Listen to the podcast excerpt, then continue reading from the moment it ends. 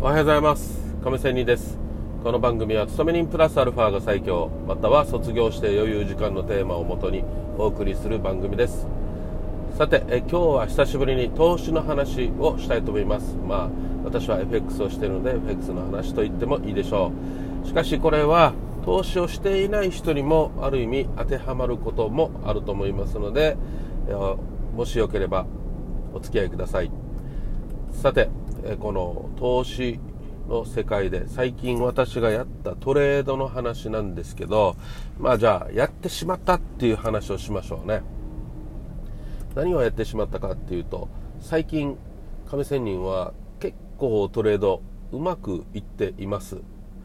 まいますがと言っておきましょう。しかしですねこれ昔からの私のね悪いところですね。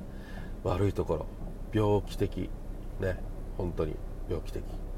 何かと言いますと勝ちが続いてくると調子に乗ってしまうということですね。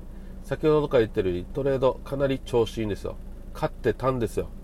結構ね200%元本のね200%以上伸びていたんですよ。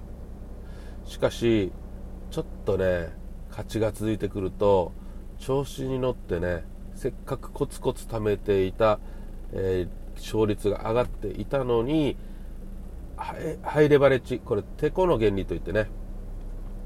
例えば1万円しかないのに100万円ぐらいのトレードができるっていうのがあるんですよ。レバレッジというんですけどね、えー、そういうレバレッジを上げる、ね、てこの原理をパワーアップさせると当然利益が乗る時もね乗るときは乗るんですけどマイナスもその分あると。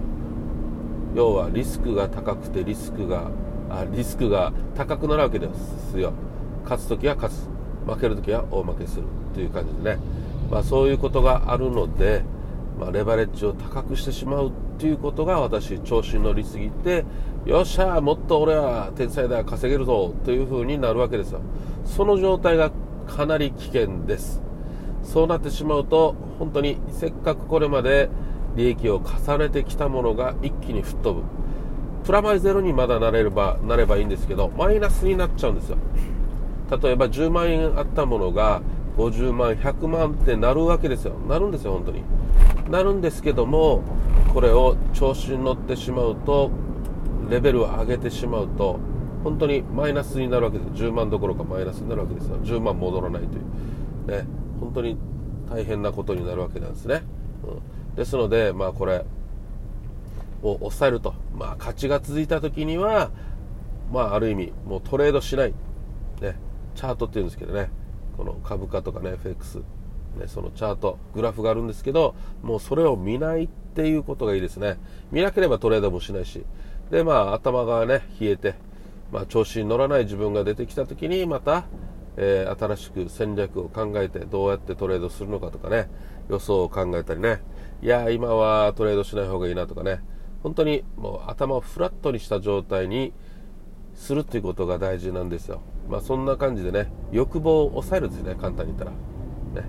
欲望を抑える。そして自分をコントロールする自己抑制力をつけるというようなことになるわけですね。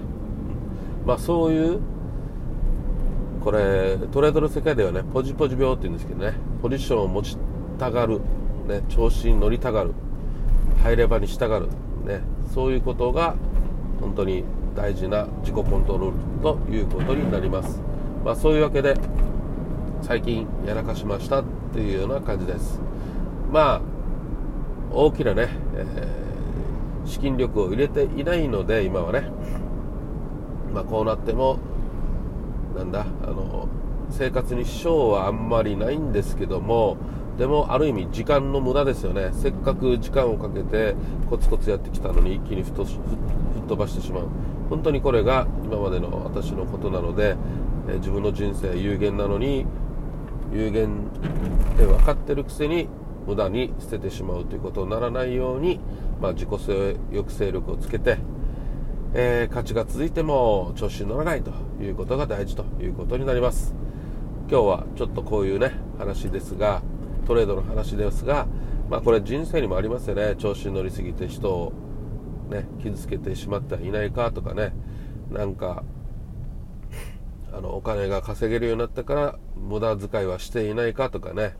生活レベルを上げていないかとかね、うん、そういういろんなことにもつながるよっていう話で実は人生と投資は似ているなっていうのが長年の私の投資での経験です。